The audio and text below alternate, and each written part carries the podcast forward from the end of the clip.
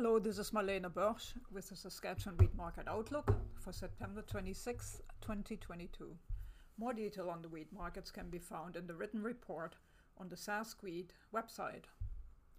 First, some overall comments on the wheat markets. Last week, the International Grains Council issued their September grain numbers. For wheat, the IGC expects that 22 23 world wheat production could reach 792 million tons this is up 14 million tons from their prior estimate in August and is now up 10 million tons from last year. Stocks absorbed most of the increased availability. With the global consumption outlook little changed from before, larger than previously estimated carry-ins paired with the upgraded production figure result in a 11 million ton lift to closing stocks, mostly relating to revision for Russia. So total 22-23 ending stocks are now projected at 286 million tons. Futures last week remained volatile, and we can report on, on Friday's futures closes as follows. December 22 contract Chicago winter wheat closed at 880, down 30 cents on Friday, but up 21 cents on the week. Kansas City hard red winter closed at 950, down 29 cents on Friday, but up 15 cents on the week. And December Minneapolis hard red spring wheat closed at 9.49, down 28 cents on Friday, and up 10.4 cents on the week. As often seems to happen on Mondays, wheat futures are currently down this morning by 12 to 17 cents per bushel. There are a lot of uncertainties in this market, which make it difficult to forecast values. In terms of, in terms of cash markets last week, price volatility and currencies seem to be rationing demand. The Philippines did buy 45,000 tons of Australian feed wheat for January 23 shipment at, five, at $355 per ton US. US wheat export sales of 184,000 tons were well below trade guesses, leaving the season total at 382 million bushel down 4% on last year. Now here are the comments on um, wheat markets by major wheat origin, starting with Canada. As of the weekend, spring wheat harvest in Canada is still not finished, with 65% done in Manitoba, 77% in Saskatchewan, 88% in Alberta. Provincial yield estimates vary from 43 to 70 bushel per acre. Spring wheat harvest in the US is wrapping up, and the quality there is very good, with the majority of samples being graded a number one Northern Spring with an average protein content of 14.4%. Agriculture and Agri-Food released their September balance sheets last Friday.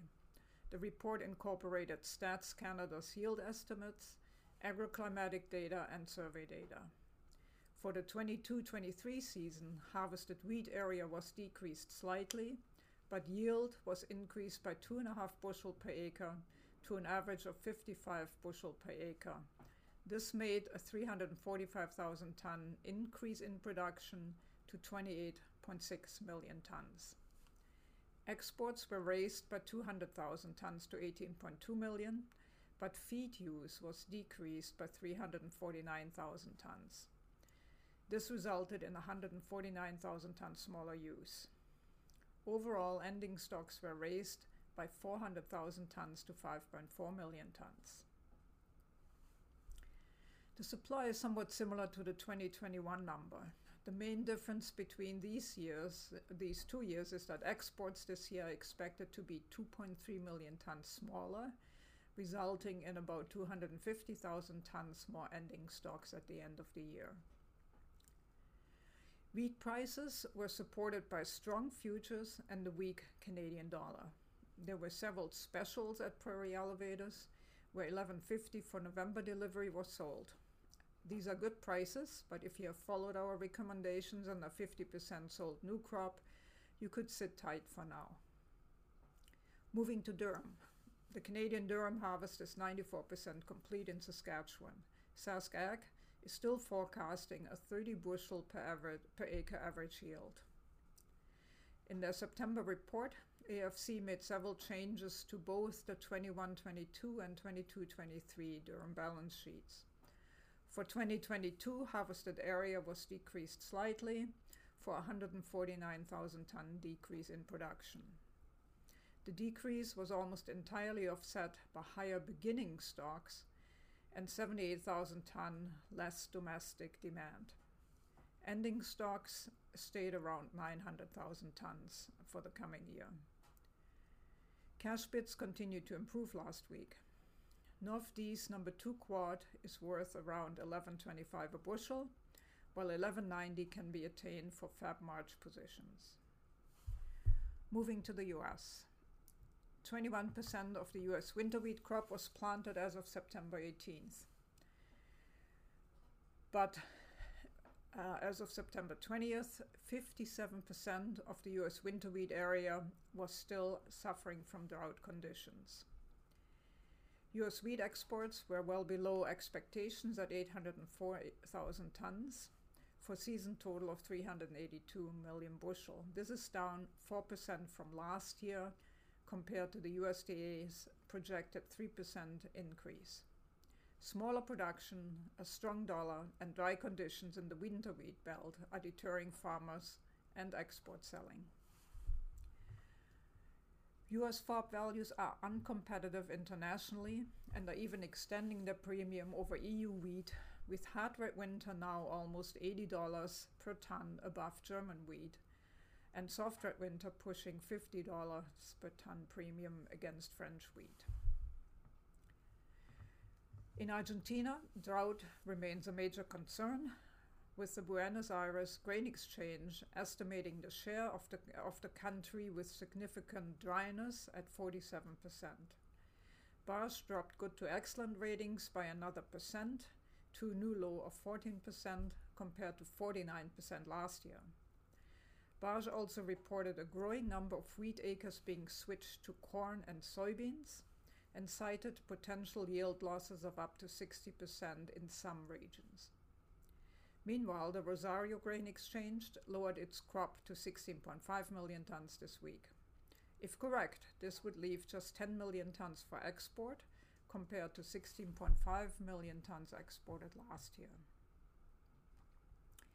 In the EU, cash premiums continue to slide, both in the ports and in the interior regions. But especially French farmers are not sellers, as reports suggest they're already 65 to 70% sold. France has shipped almost 500,000 tons so far in September, with another 300,000 in the vessel lineup. German shipments are estimated at over 400,000 tons. In the Black Sea, values remain nominal, with the trade wondering just how the situation will develop following Friday's forced referendums in the Ukraine. There are reports about a rift between Russian President Putin and Turkish President Erdogan. President Erdogan was set to hold high level government meetings on Friday, at which current Russian agreements, the Russian payment system MIR, and possible Western sanctions on Turkey were discussed. However, with Turkish inflation above 80%, the government proceeded the meeting with another shock by lowering interest rates by 100 points, taking the lira to a new all time low of 18.4 against the US dollar. Also, there are rumors, rumors that protesters are fighting back over the draft mandate in Russia and that prominent politicians are also speaking out against it. To summarize what we consider the most significant events during the past week. Well, spring wheat harvest in Canada is still not finished, as mentioned, and yield estimates vary from 43 to 70 bushel per acre. Durum movement has been slow, but bids for North D's 2 quad have improved to 11 and a quarter, and from Feb March positions to 11.90 per bushel. We continue to be concerned about the Canadian rail company's willingness to move enough grain. This year, the crop is about 60% bigger than last year's, and rail companies have not been clear on their readiness or willingness to move the much larger crop. Spring wheat harvest in the US is wrapping up. The quality is very good, and with mostly grading a number one, and average protein is high at 14.4%. A lot of the US winter wheat area is still under drought condition, with estimates of 57% stressed. In the markets, US wheat remains uncompetitive. In fact, US FOB values have extended their premium over EU wheat, with hard red winter almost 80% above German wheat and soft red winter pushing 50% against French wheat. The spreads against nominal Russian wheat values are even more notable, with Russian wheat some $30 below French wheat and $40 below German wheat. In terms of numbers, the International Grains Council raised its forecast for the 22-23 wheat crop by 14 million tons. Most of the increase in production went to ending stocks, which rose 11 million tons from last month to 286 million tons. That's up 6.4 million from last year.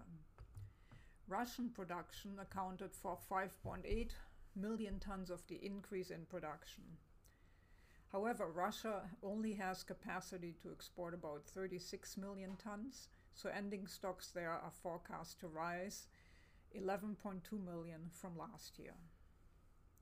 Drought remains a major concern in Argentina, with much of the country um, suffering from dryness.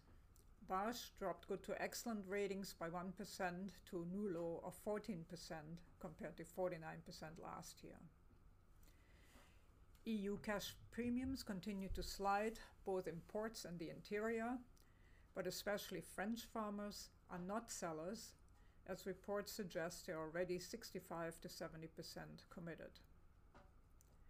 Regarding Black Sea events, there are rumors about a rift between Putin in Russia and Erdogan in Turkey. So, how would we summarize this week? We don't expect too much in, in export trade this week, as buyers seem to suffer from, from an extremely strong US dollar and much uncertainty as to what the next Russian moves will be in the Ukraine. Wheat is likely the weakest commodity right now, as space problems bring some harvest pressure. The trade is trying to reconcile conflicting weather impacts and political uncertainty ahead of next Friday's US stocks report. Basically, there are a lot of uncertainties in this market which make it very difficult to forecast values. The Canadian dollar is very weak, so how and how or whether Pakistan and Jordan, Jordan will actually buy in the market this week will influence the market. Given the number of uncertainties in the market at this time, we suggest no more sales for now. This is Marlene Boersch with the Saskatchewan Wheat Market Outlook. You can find the complete report online at saskwheat.ca. Have a great week.